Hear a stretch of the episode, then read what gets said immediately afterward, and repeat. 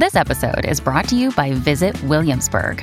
In Williamsburg, Virginia, there's never too much of a good thing. Whether you're a foodie, a golfer, a history buff, a shopaholic, an outdoor enthusiast, or a thrill seeker, you'll find what you came for here and more. So ask yourself, what is it you want? Discover Williamsburg and plan your trip at visitwilliamsburg.com.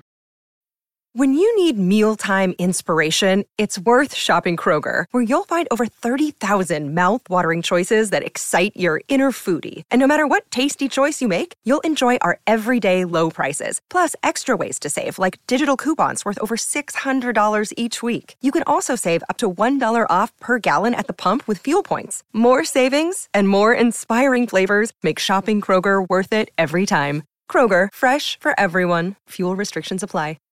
Hi, financial feminists. A quick note before we get started. We will be taking a week off next week for Thanksgiving break to give me and my team some time to relax with our family and friends.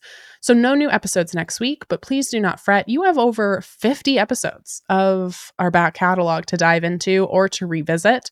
So, if you've listened to like half of a previous episode and you haven't gone back, or you missed some, or you just need to hear some again, go back, deep dive, revisit. We'll be back before you know it. I also want to let you know that now is a great time to make sure that you're subscribed to our newsletter and our email list and following us on social media because our biggest sale of the year is happening Black Friday weekend. I can't drop details yet, but if you've been wanting to finally pay off your debt, maybe start a side hustle, grow your money and your wealth and have a lot more flexibility and also again avoid that panic googling about how do i save money? question mark at two in the morning. You might want to wait until next friday to score a major deal just from one financially savvy friend to another. All right back to the episode. Hello financial feminists. Welcome back. Welcome back as always. So excited to see your shiny faces. It sounded like moosh. Present shine sleeping beauty I think that's the second time I've done that. I don't know why. In my head, it's just like Eddie Murphy Mushu whenever I greet you all. Honestly, that's how I wish I was greeted every morning. Was just a little a little dragon, not lizard, with with some porridge.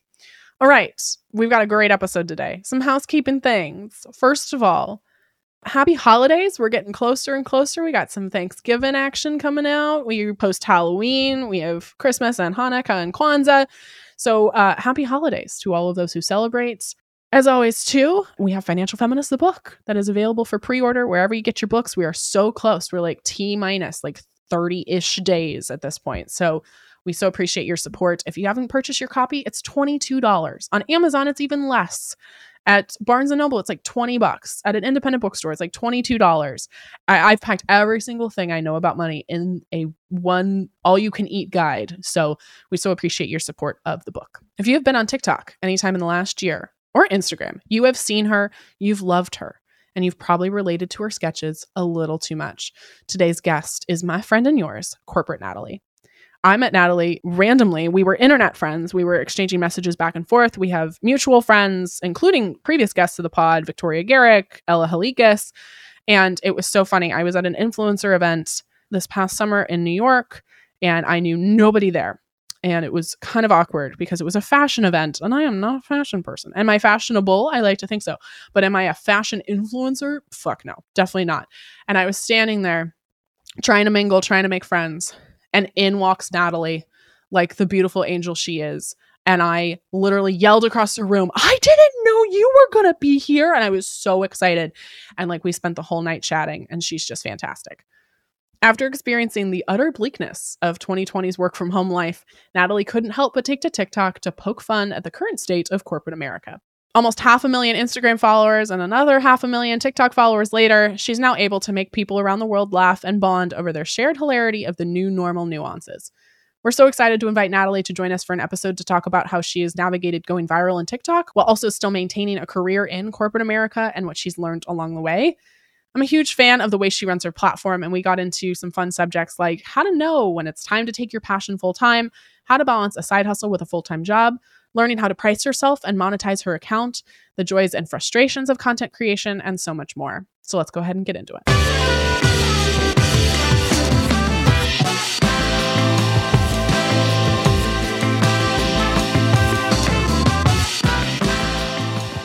So you and I have been internet friends for a while. And then I was invited to a lovely dinner with SoFi and Rebecca Minkoff. They did a little collab dinner. And I knew nobody at that dinner, and it was a very like influencer hoity toity event. And then I turn and I see you walking in the room, and I'm like, I don't know if I've ever been more excited to see anybody in my entire life. I was like, oh my God, a friend. I was so excited. So first of all, I DM'd you countless times, being like, "What are you wearing? What are we doing? Like, let's align. Don't accept DMs." So perfect. Good to know. I do now because we both. I, it was my personal account. I think we didn't follow each other. It was a whole thing. It was. I. I am. My boundaries and DMs are hard. Yeah. No, no, no. Because I'm a fan. Because and I followed you, of course. The funniest part of this event is Rebecca Minkoff brings her like fleet of these gorgeous like revolve models. And then tori and i are just like what are we doing here? We're with SoFi just like that's literally that's literally how i felt. Like they were you know so hot. And then they would turn to me and be like oh so like what what do you do and i'm like i'm a finance expert. And then they're like Oh, yeah, so that's hot. interesting. Tori and I are like, can you pass the linguine? They're like, no one's eating. We had like 12 glasses of wine. Everyone's sober. We're like, what's going on? I'm like, can I have more pasta? Where's the more pasta button? No, but then they look me up on Instagram and they're like, oh, uh, you're finance, but you have uh, 660,000 Instagram followers. And I'm like, yeah, I don't know how we did it either. it's totally. very funny. They're like, what do you? I mean, these are these are gorgeous, intelligent women, of course. Like, they're not, there's nothing wrong with it, but like a brand like SoFi, who we both work with, they're like, so how do you work with them? How do you promote them? I'm like, well, it's a it's a bank, it's an all-in-one finance app. They're like, okay, I don't yeah. really. We're like hearing of like a very fashion. Uh, we're here at a fashion dinner as guests of SoFi, and we're the two guests and then everybody else is Rebecca Minkoff entourage, who are beautiful and yeah, uh, talented and smart, but also like, oh boy, little fish out of water. So yeah, I was like, we dressed completely incorrectly for this. Like, what's going on? No one told me. No one. I didn't get the memo. Yeah, I showed up in a seven dollar. I looked hot, but I showed up in a seven dollar Banana Republic outlet dress with Adidas. I was yeah, fanny pack, just like it's so great. Yeah, I love it. Who who gives a crap? And that's me. That's how I'm going to roll up to these events. Like, stop inviting me. I love it. okay. But I wanted to chat about obviously, you and I met through TikTok, and I want to give the audience a background on you. What was your life like? What was your background before you started building your account on TikTok?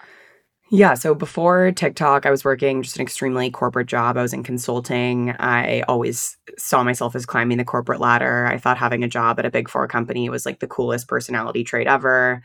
I wanted to be partner. Like I was, I've always been driven, type A kind of person. I've also always had this humor side to me. I love telling jokes at the dinner table. Like that's not ununique to my the channel that you see there, but I went on TikTok, posted a couple videos completely as a joke, nothing related to corporate humor, no intention of being like, I'm going to be an influencer at all. I sent it to my friends, like, as a joke. I'm like, I'm going to be famous. Just like, you know, I'll sign autographs now if you want. Completely, like, video has zero views.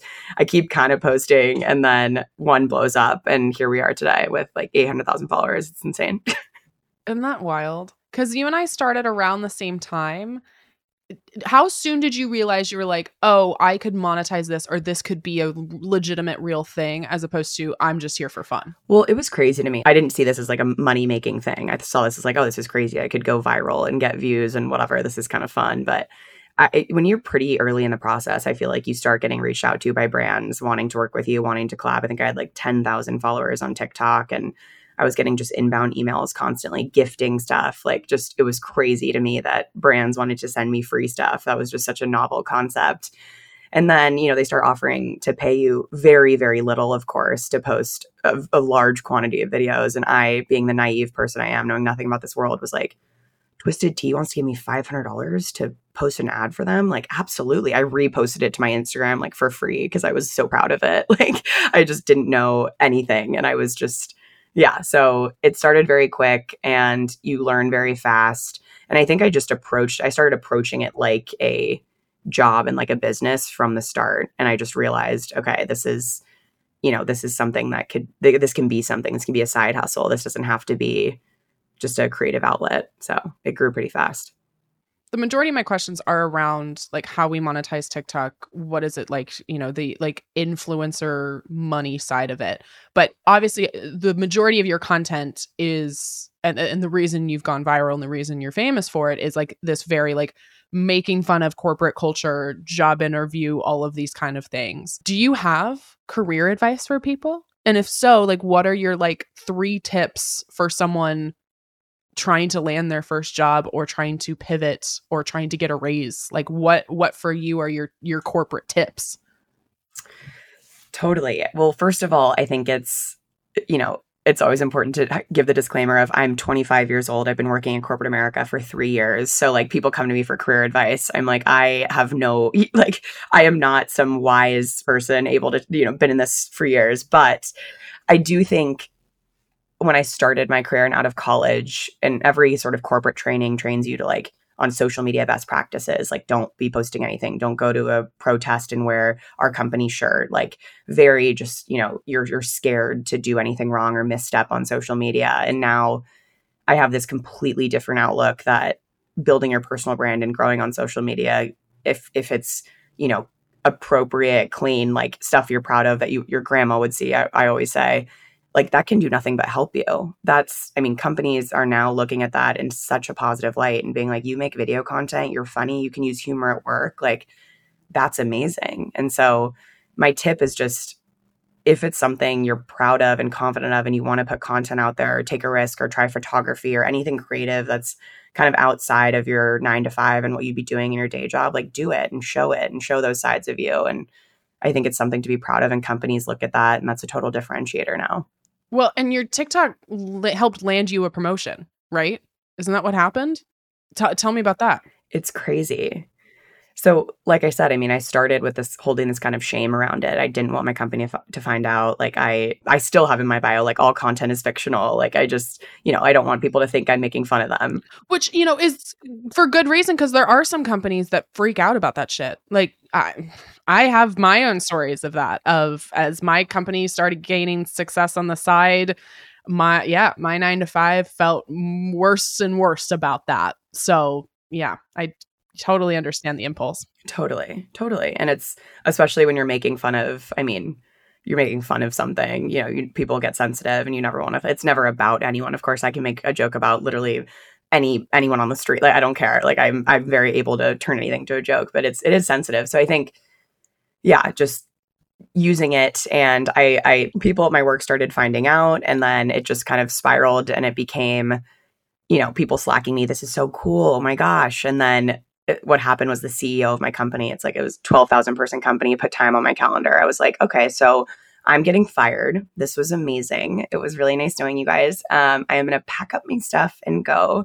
And I answered the call. It was around Christmas time. And I answered the call. And it, he was like, We need to get you into marketing. Like, this is so cool what you've done. Let's get you in marketing. We want you to tell our story.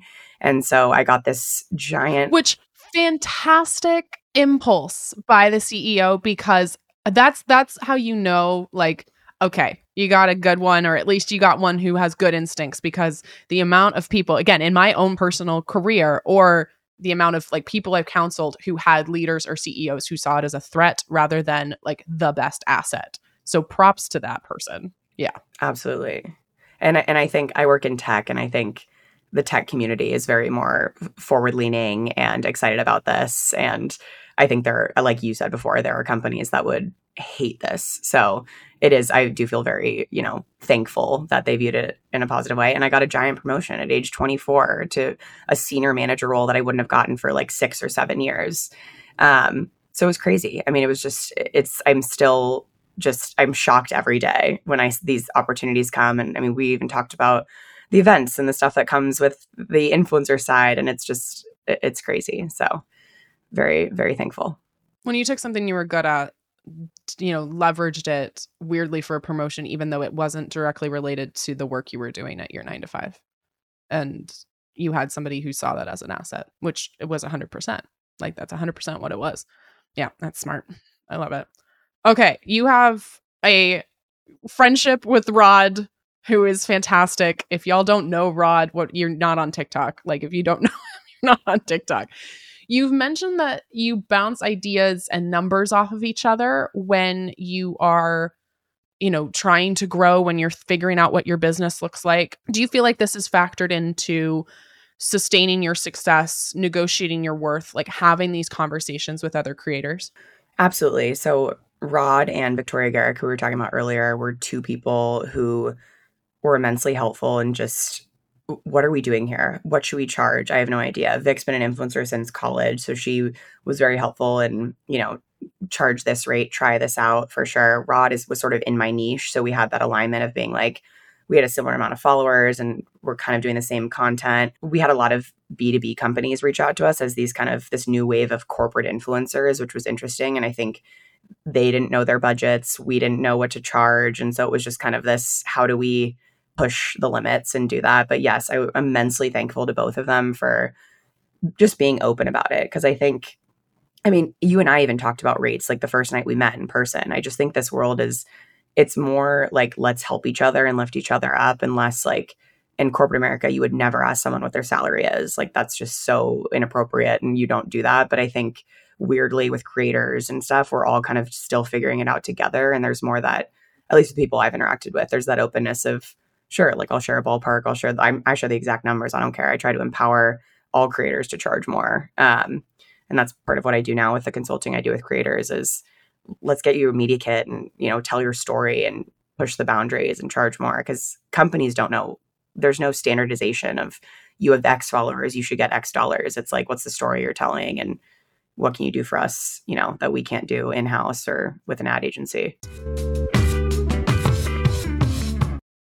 another day is here and you're ready for it what to wear check breakfast lunch and dinner check Planning for what's next and how to save for it? That's where Bank of America can help. For your financial to-dos, Bank of America has experts ready to help get you closer to your goals. Get started at one of our local financial centers or 24-7 in our mobile banking app. Find a location near you at bankofamerica.com slash talk to us. What would you like the power to do? Mobile banking requires downloading the app and is only available for select devices. Message and data rates may apply. Bank of America and a member FDIC. There is so much there that you just talked about. I mean, with our work, we are trying to make conversations in a corporate environment about salary more normalized. But I think the biggest difference, right, is that there is there is like aggregate salary data, right? Like, or you can go on to, you know, hopefully job descriptions now will tell you the range, right? So you can go and look at that. You can go and look at Glassdoor there's a couple companies that are startups that are doing this for influencers but like no one's really gone mainstream in terms of like the Glassdoor for influencers. And so it's such a new industry and it's so veiled. And to your point like some people are still playing by the like you know what is it like hundred dollar per thousand follower thing? I don't even remember. Ten dollars per thousand follow- i don't even remember the bullshit. But like it's so new and it still seems so veiled. And I have also become one of the people who my TikTok DMs are full of brand new creators who are like, I have 3 million followers. This brand offered me 500 bucks. Should I take it? And I'm like, no, no. But unless we're talking about it, people don't know any better. I agree. I agree. And I think it is, you know, it's tough because you make these this these large sums of money for seemingly like low effort things like making a video, but I do think it's important to understand one, there's a lot of effort that goes into making a video. I think it seems way easier than it looks. Like I, I always say, being a creator is incredibly challenging. So there is that. But also, it's like having a following and having this audience of hundreds of thousands of people who trust you and want to hear what you have to say. I mean, that's powerful. And telling that story and to brands and being like, this is my rate. If if you want to tap into these 800,000 people across TikTok and Instagram who are corporate millennials with buying power, be my guest. And if not, don't worry at all. Like the other brand will. So I think just having that confidence is super important. Yeah.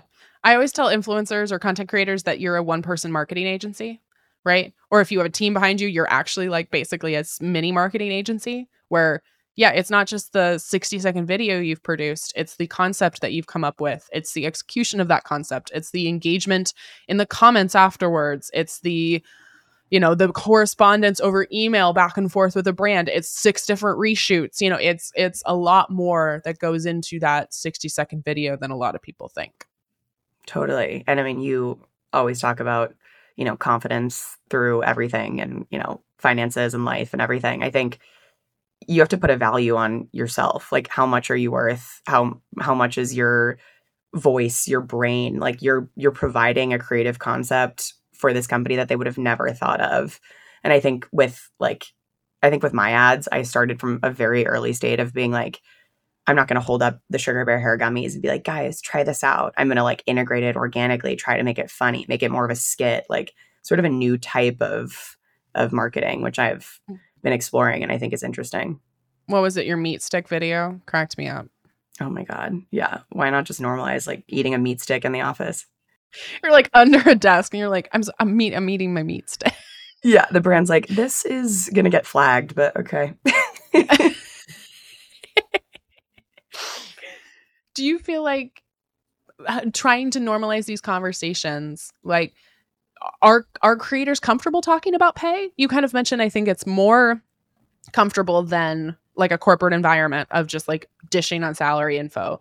But do you feel like generally people are more comfortable? You know, I think so. I, I do think it's with those like mutuals as we as we call it in this crazy social media world, but the people you follow and you become this kind of internet friends with, you're more open about it. I do think you mentioned some of these apps and I've seen them that are trying to bring kind of the Glassdoor to creators.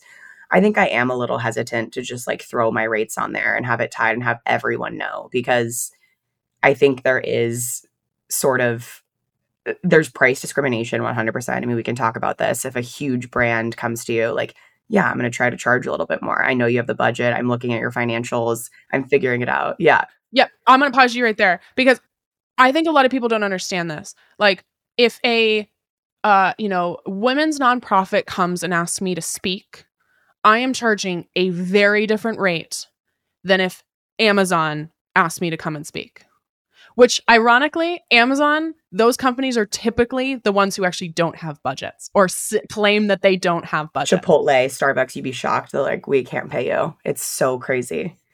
Wild. And if you were a brand listening, granted, you're getting away with it and you're getting away with it because, oh God, I'm like, oh, I get so angry about this because what happens is influencers get reached out to by Sephora. I'm, I'm naming brands. I don't know if they actually do this, but these like big, big, big brands, right? And they come to you and they go, well, I, we don't have budget to pay you or we'll pay you in free product. And the majority of people still take those deals because they want that brand name on their portfolio, right? They want to be able to say, I've worked with this huge brand. Brands know this so they don't pay you, right? Or they know they can get away with paying you less.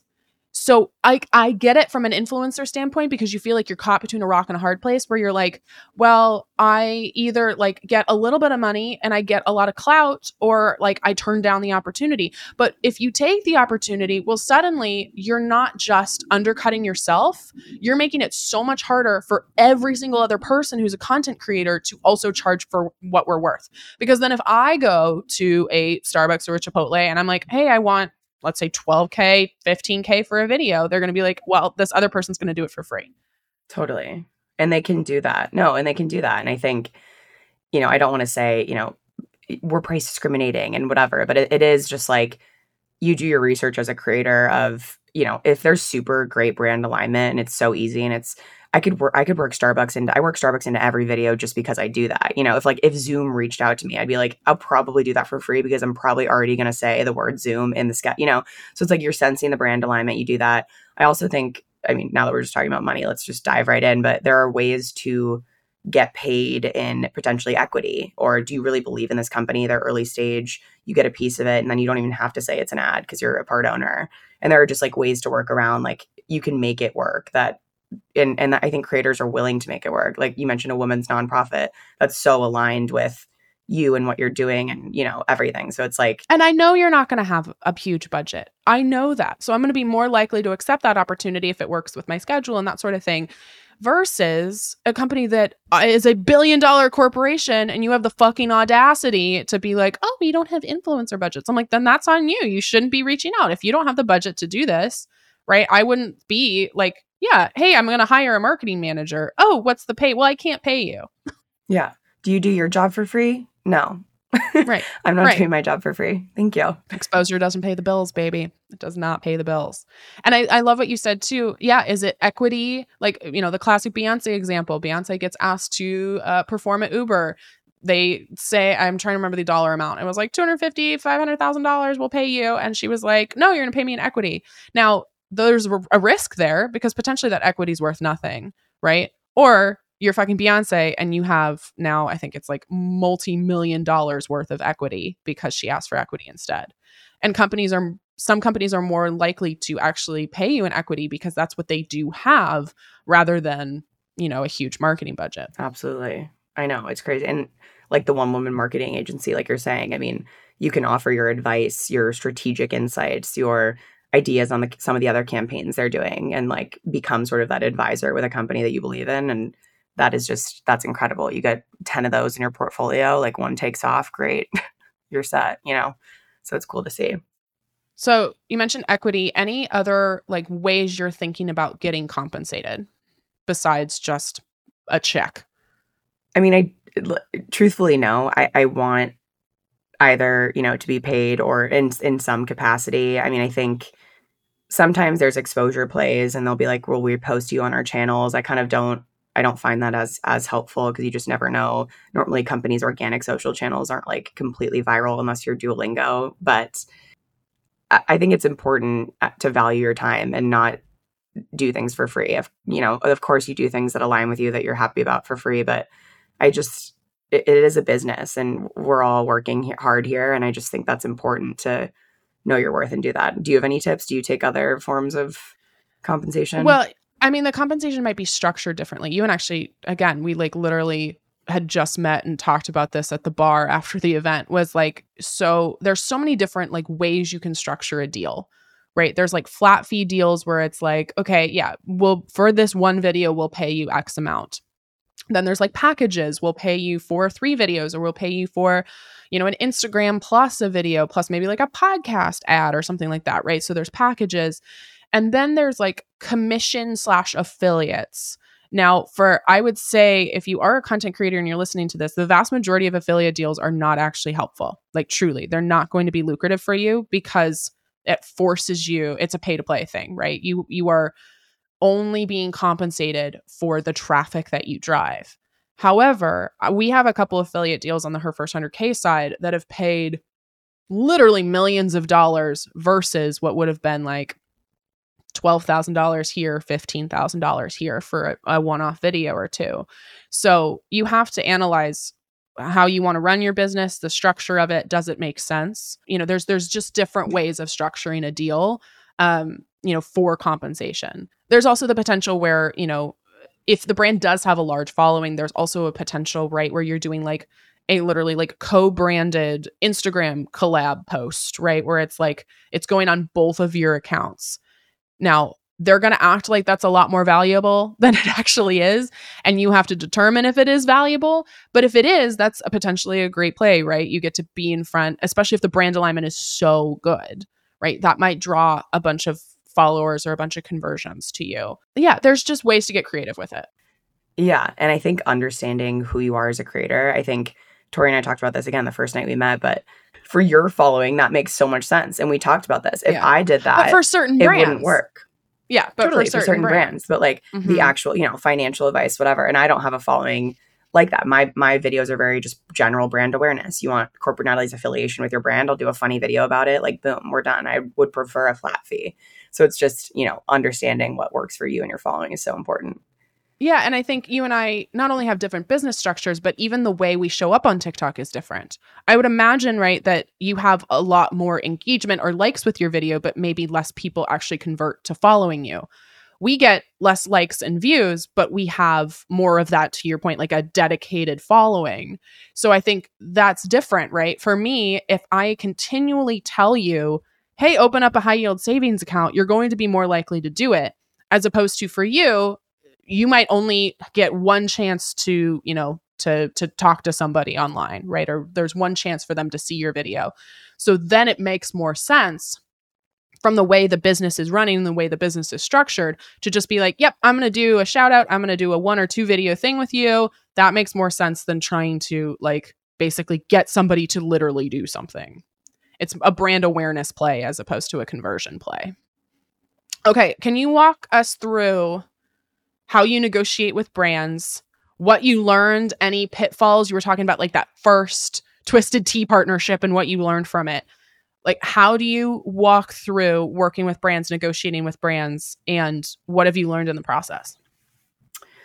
Yes. So I do this, I do everything on my own. I'm not managed, I don't have an agent. I really see a deal from the inception to the to the end to invoicing and sending analytics and I do it all and I have a very small team hoping to grow but who helps me kind of with the admin side of of those deals but uh, I really, and I've said this before, it's all about telling your story. I've built a very comprehensive media kit that tells, you know, shows my following, shows my engagement, talks about that audience that I think is so important. Of my my people, like my audience is has buying power. They're not 12 year olds on TikTok. There are 35 year old people who are interested in what I have to say, want to buy it, want to, you know, make that, uh, make that play. So I think telling that story is important. I think for me, it helps me charge more, more rate, like higher rates, which I'm thankful for. So I send a media kit. I send individualized rates should they want them, because my media kit just includes like bundled packages.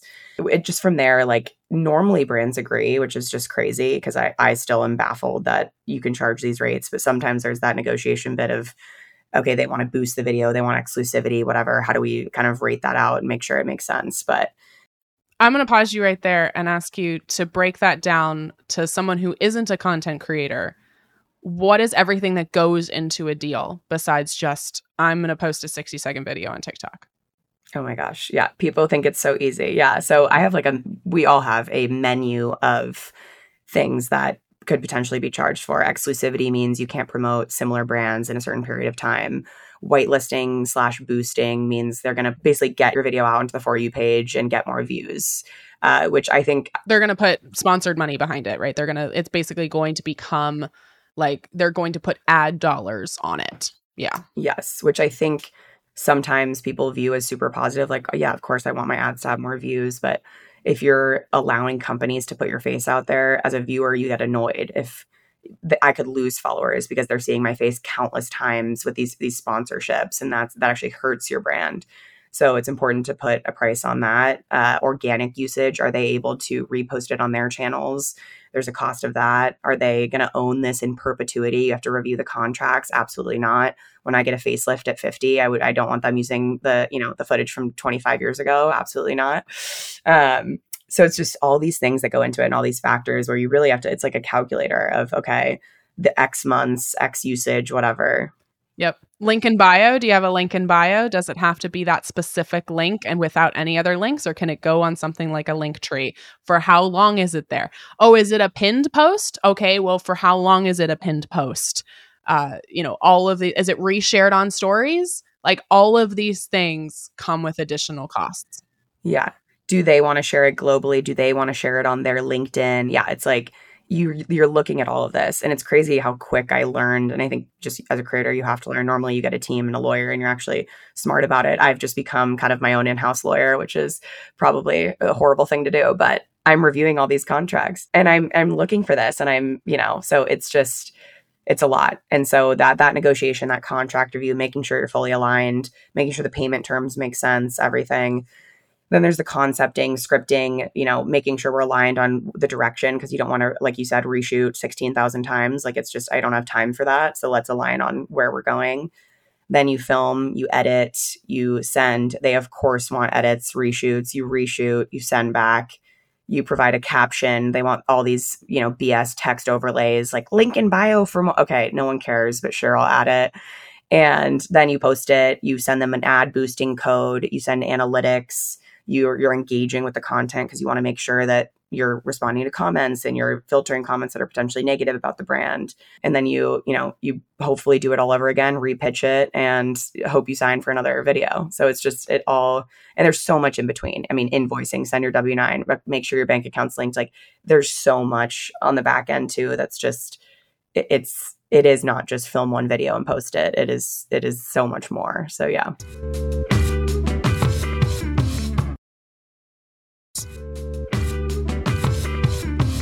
and a lot of these if you're an entrepreneur or a content creator this is going to sound very very familiar but um just like trying to get paid by a corporation at a 9 to 5 job that's going to be a lot easier typically because you have payroll and you know you're going to get paid on a certain date. The amount of like chasing down we have to do in order to get paid and now we work with an agency and the amount of chasing down the agency has to do. But then we have to chase down the agency as well to make sure that they're chasing down the brand. And then you also have typically what they call like net 30 net 45 net 60 day terms. And that means from like the day you either sign the contract or like the day the content's posted they have 30 days. If it's a net 30 they have 45 days. Or sometimes there's some deals we have that are net 75 which means that we don't see payment until 75 days. That's a full two and a half months after the content went out. And I have to pay my people. I have to pay myself. I have to keep the lights on. So, like, that's the other part of it too that can also typically be negotiated. But you are not, it's not like you post the video and then the next day you get paid. It very, very rarely happens that way. Absolutely. Yeah. And the fact that you would be shocked, the, the huge name companies that we are as individual creators chasing down and asking to be paid for the work that we've done. I mean, it's just it's insane how this all gets lost in translation. With a contract just blowing through the payment terms, I'm like, I'm sorry. I'm chasing down a company for a video I did in 2021. I'm like, I'm sorry, where's that? What's going on? And there's all the government regulation around all of this too, because the brand has their own requirements, but we also have FTC guidelines about where the hashtag ad needs to go and how we disclose whether it's an ad or an affiliate deal or like there's some especially for finance and you know this now working with financial companies we have to most of the content has to go through compliance which is a whole other thing. Like compliance oh literally it like sometimes takes months. And so it's like all of this that you I didn't know a couple years ago, but again, I'm I'm being paid for the knowledge of I have to make sure to disclose this properly and I know that compliance is going to have these four problems or issues if I say this, so I'm going to try to avoid that. There's all of that in addition that you have to think about of yeah, disclosing it correctly. And I think you and I are just people in general who are you know, super driven, super hardworking, look into the details of these things. I mean, it scares me to think of a younger creator who has no idea what to look out for in contract reviews and isn't checking if they're getting paid, doesn't know how to track that down. Like, I think that's it, it's scary to me that people get taken advantage of in that way. And so it's just important to stay vigilant and check these things and be super involved in the process. I know even with your agencies, like when you're outsourcing it, you just want to make sure that's all going as planned because I I trust no one. So it's it's important. I think one of the questions that I had when I was navigating my career and that I think a lot of people who are creative people who have side projects is like we were talking about this earlier like do you disclose it is it something that you you talk about as like a benefit to employers and i know right now you're kind of doing the job hunt or figuring out what's out there so what are these conversations looking like where you're like uh, yeah, I'm I'm looking for a job and also I have this other thing that again could be an asset to you. Like how when are you disclosing that? Are you disclosing that? What does that look like for you? I often think about what what my life would be if corporate Natalie wasn't so tied to my face and so public, if it was like a company I was starting that I was running in the background. I think right now it's just too big to ignore. I mean, it's I get recognized when I go to the bar. Like if I'm doing an interview, I mean, not not that everyone knows me, who's everyone, but it's going to come up at some point, and and it's like I said, it's something I'm proud of now, and I think the interview process for me right now is so different than what it would have been if I was just in my traditional career path. It's it's actually, you know, are you proud of? Do you think corporate Natalie is an asset that that you would find interesting and that could help with your company? That you'd be excited to collaborate and hear my advice as a creator and really work together in that way and and have the flexibility to understand that you know I give so much time to this that like what what could our sort of employment model look like that maybe incorporates me doing that and also helping in kind of an advising capacity or something. So right now the interview process for me is more so just like how can I tailor some experience at some company that I believe in into what I want. I think having a following and having that brand power and presence is like it allows you to do this, which is eh, crazy to me. I mean, most jobs, it's like I'm not looking at a job description and seeing if I can fit into that. I'm trying to build a job description and say, "Do you want me for this?" You know, it's it's very it's crazy, but it's exciting and it's like how can I I think I'm so confident in what I have to offer that I know there are brands out there. I mean, every company I work with, we hang up the phone when the brand deal's over and they're like, you ever want to come on full time, like we love you, like the agencies, the brands, you know, like everyone so thinks it's so cool and would love to have the knowledge that a creator has in house. So I just think understanding that is is is powerful. Well, and regardless of your career, if you're a creator or not, what you said was so powerful and I really want people to hear it of like I know what I have is valuable. I know what I bring to the table. And if something out there is doesn't work if there's something out there that isn't like if i'm looking for something and, it's not fitting i will create my own opportunity. Because i have all of these people who are ready to hire me and who see what i have to do is valuable. And you're coming from a place rather than scarcity you're coming from a place of abundance of saying I know what I have to offer is powerful and I am not going to take something that is less or doesn't work with what I want to do, I if I have to, I'll create it myself. And that's so powerful. I agree. And I mean, that's very unique to me and sort of where I'm at in life. I think I'm a very rational and realistic person. I think if you're fresh out of college and you're looking for a job, you can't be doing this like, I'll build the role for myself. Like, I'm sorry, you don't have any tangible skills at that point. Like, so you do have to, there is give and take. But I think for me right now, I'm in a place that it's like I've done something rather unique that I can, I can, you know, use as, as a positive. How much do you of it? Because I wonder this myself. How much of it do you feel like right place, right time, where you and I just got in like in and things were blowing up and it was everybody was bored at in quarantine. Like how much do you think is luck versus strategy?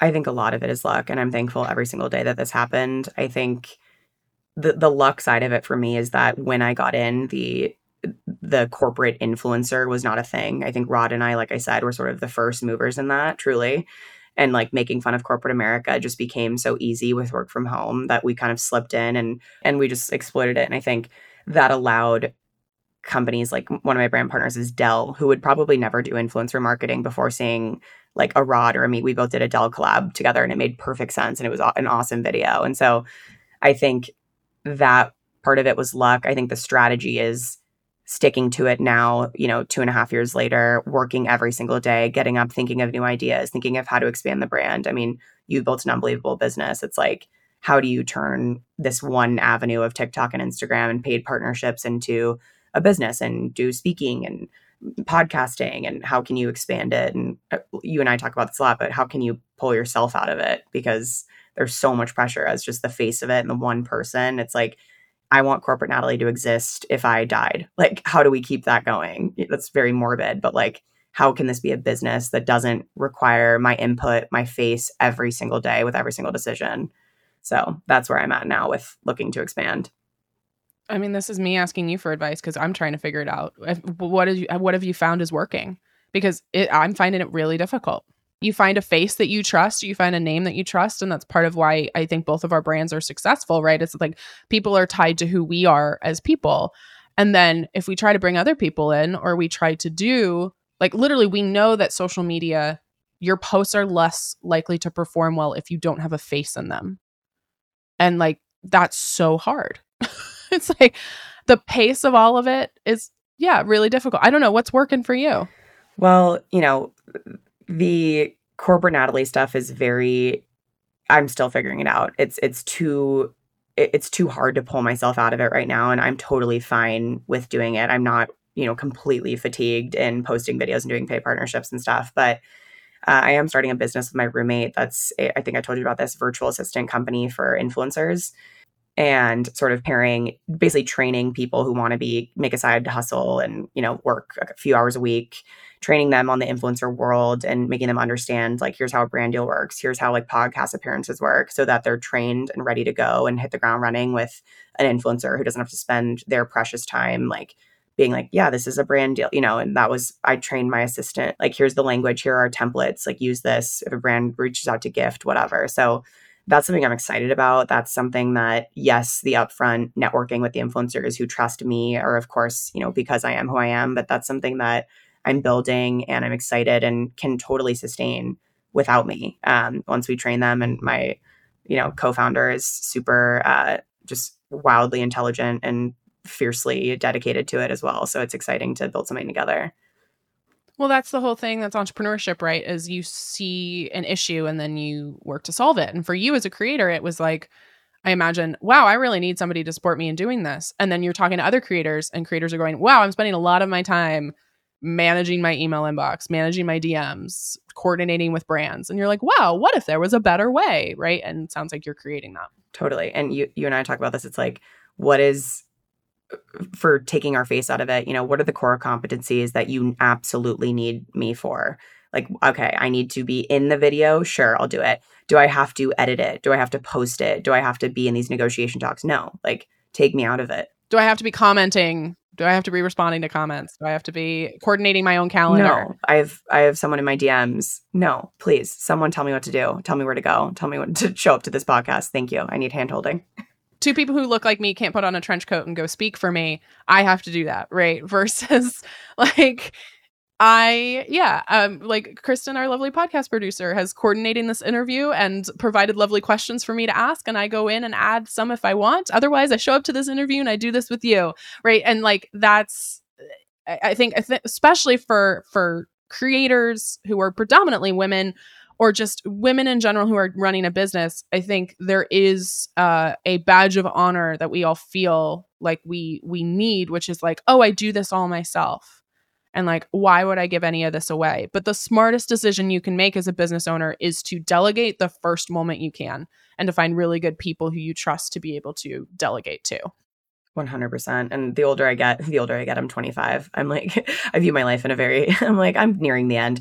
Um i the older i get there's the and the more it, like because i was so dedicated and i would spend so much time on this and like working full time and doing it. It's like i'm just exhausted and i'm just valuing my time more and more. Like i'm a better person and i'm a better creator when i'm when i take a night off and go have a drink with my friends. Like there's no need for me to be constantly working. And so yeah, finding the right people and trusting them and really empowering them to step up and do this is so important.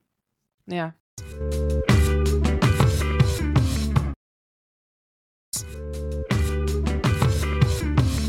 What do you wish more people knew about being a creator? Uh, well, I think it is incredibly hard work. I I feel I still feel this sort of shame when I say, "Oh, I'm a content creator," and I don't know why. I think it's something like I'm so proud of it, but I feel like or TikTok specifically, like even so, I was on the Today Show. And the day before, because my mom watches it every day, the day before they were like introducing my segment, they were like, "Oh, and tomorrow we're having you know to finance TikTok star on to talk about you know money." And apparently Savannah Guthrie was like, "Yeah, because I get my financial advice from TikTok."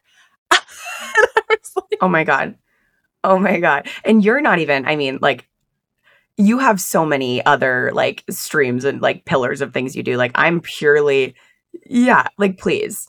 But then weirdly too, I do the same thing where I'm like, no, I should be proud of that. Why is TikTok less legitimate? But then I also play the like, yeah, it does. Like I do have all of these other things. Cite me by all of these other things that I deem more legitimate. So it is that kind of like it's like weirdly, I'm so proud of it. And also, I'm like, no, I need you to take me seriously. And for whatever reason, when I say TikTok, you're like, no. I'm like embarrassed. So I don't know. I need to, one, I need to just get over that and just be proud of it because I know deep down that like it, what I've done is incredible. But I think just like normalizing that it's extremely hard work and that it is a business, like I said, I mean, it's just, it, it's so not as easy as it looks. And it, it is grueling. And it's also the emotional aspect of it, of, I don't want to be called names and called, you know, ugly and fat and hear these horrible things about my voice and my appearance. Like, I have to deal with that every single day. And, like, y- you know, when you have a performance review twice a year with your boss and you have to receive feedback, I receive unsolicited feedback every single day with every single thing I post. Like, that's grueling and that's emotional. And also, hopefully, your boss is not telling you, hey, you're ugly and I hope you go die right? It's like, hey, I feel like you're doing this well and this should be improved, right? Like nowhere else are you getting feedback? I mean, if you're if yeah, you're probably getting on the street. If you're a fat person just walking in everyday life, you, you're getting shit on all the time. But I feel like anybody who's on the internet is like getting constant shit all the time. Totally. Yeah. So that's just I wish people better understood that it's grueling emotionally, time wise, all of that. And also just that, like, you should do it for yourself. I, I want everyone to be a creator and put their stuff out there if they're confident enough to do it. I mean, the, the opportunities are endless when you have a following and you've built this and you get the trust of so many people. I mean, it's just, I mean, the SoFi event we went to, like that's so cool. We were we're at a table with Rebecca Minkoff and the CMO of SoFi. I mean, it's just these uh, these situations that I would never be in if I hadn't taken a chance and put my stuff out there and failed a bunch of times and then now understood how to, you know, hit it big, get those views. And all of the people I think I think you uniquely have had a lot of pushback, but I have gotten pushback. Anybody who's ever posted a sponsored post on any social media platform has gotten pushback of like, oh, why are you taking sponsored content? That's all I see from you now. You're selling out. Like, what is your response to those people? Um, do you work for free? sorry, when you go to your job every day, do you do it for free? I'm confused. Like I you know, it's this is how you make money. This is a business, right? Like I you don't do anything for free. So you just want me to literally just make jokes constantly and make you laugh and bring joy to your life just just uh, every day for no reason? No. And it's not like I love doing that and I'm excited. I'm excited to do that. But like and I think there is a community of people that are so like get that bag girl, like go, you know, we're proud of you. Yes, but there are always those people that are going to question it. It's like, if you don't want to watch the ad, don't watch the ad. I don't care at all. There's thousands of other videos that w- will suit your fancy, you know? So I just, I, I know that sounds really harsh, but like, I just hate when people aren't supportive of creators doing brand deals because it's just that's how creators make their money. And there are people who do this full time and that's their entire livelihood. One brand deal could change their life and pay their rent. So like let them do that, you know? Yep. Couldn't agree more. Any advice for someone who is fresh out of college looking for their first job? How do you navigate that? I think I mentioned before, but just build your personal brand as early as possible. Uh, you don't need to necessarily post on social media, but what about you is uniquely you? And what can you bring to an interview that's going to excite people more so than just what you can offer tangibly? And you have, you know, Excel experience. Like, cool. What else are, do you bring to the table? We're so, I feel like with work from home, so eager for connection and like really that team element of how do we all work together? Do we like each other? Like, how are you a person that's going to be interesting and dynamic and I think just be proud of those things. I would always try to hide the humor side. I would never tell a joke in an interview. And I think, you know, I, I would not advise telling a joke in an interview unless you really, really think it's going to land. But just, you know, show it, like take a risk. I don't know. There's no interview I join right now that I'm not totally just like messing around. like, I don't know. I feel like for you, every interview is like, ooh, a new audience to try material on literally every interaction I have in my life, I'm like, how do I make you laugh? like it's so exhausting. It's exhausting. Where can people find you? At Corporate Natalie on TikTok and Instagram, Corporate Natalie on LinkedIn, Corp Natalie on Twitter, um, and hopefully more platforms to come. Just stay tuned. Yeah, tell me how you got that uh, Twitter verification because the joke is that Twitter refuses to verify me. You're not verified on Twitter? No, they're keeping me humble. Like literally, we will apply and within 45 minutes they're like, "No, denied." And we've done this no like 15 way. times. It's so weird because I feel like Twitter throws out verifications like constantly. Like every journalist ever is verified. Twitter's the easy one. And like I can't I can't get I can't get it on Twitter. I'm like, "Here's my TikTok, I'm verified. Here's Good Morning America. Here's my book." And they're like, "No." I'm like, "Here's the podcast." And they're like, "No." And I'm like, that's okay. so weird. Someone back, like, you probably just broke someone's heart who's working on the back end. Probably. I'm like, just uh, how many exes do I have that work at Twitter? Totally. I can't get accepted to Raya. So just trying to date some, you know, famous hotties. Oh, I got accepted, but I didn't know how to navigate it. I was like, I don't know what to do with this. No one, I don't know how to how to operate it. Raya in San Francisco is like angel investor for Google. Like that's those are the famous people. No, yeah. same thing in Seattle. I'm like, no, where are the Seahawks? Where are the Mariners? And it's like, it's like arts like commissioner or like. And I'm like, that's fun, but like I can get out on Hinge. I am here for like the hot people I can't find anywhere else. And then you can't screenshot it. I know. It. Like who has a yacht? I know. Literally, that's me. I'm like, somebody own a helicopter? I'm sorry. Are the Succession boys single? Because that's what I'm looking for for an evening. I would like a helicopter ride and then I'm out. if anyone has a Raya connection listening to this, yeah, follow me on socials for sure, but definitely get me on Raya because that's uh that's that's the next next goal of mine. Wild. Thanks for being here. Appreciate it. Thank you so much. You're the best. Thank you to Natalie for joining us for this episode. We have done so many episodes lately on that tension between working a full time job and building a business and how to navigate the corporate world as a woman. So, if you're new to Financial Feminist, if you are a uh, new listener, welcome. We have a backlog of episodes on these topics and so many more. Make sure to follow Natalie on TikTok and Instagram, and don't forget to follow us too if you don't already. We're at her first 100K on Instagram, on the TikTok, on everything. We're constantly uploading videos from these podcast episodes to TikTok, to Instagram, to our YouTube. So go ahead and check those out. We have links to all of this as well as Natalie's social media in our show notes. Thank you again for joining us, Financial Feminists. We appreciate your support of the show. We appreciate you sharing it with your loved ones. We see you sharing it. We see you loving the show, and it makes our hearts so happy. Thank you for your support of this movement, and we'll catch you next week. Thank you for listening to Financial Feminist, a Her First 100K podcast. Financial Feminist is hosted by me, Tori Dunlap, produced by Kristen Fields, marketing and administration by Karina Patel, Olivia Koning, Sharice Wade, Alina Hilzer, Paulina Isaac, Sophia Cohen, Valerie Oresco, Jack Koning, and Anna Alexandra. Research by Ariel Johnson. Audio engineering by Austin Fields. Promotional graphics by Mary Stratton. Photography by Sarah Wolf. And theme music by Jonah Cohen Sound. A huge thanks to the entire Her First 100K team and community for supporting the show. For more information about Financial Feminist, Her First 100K, our guests, episode show notes, and our upcoming book, also titled Financial Feminist, visit herfirst100k.com.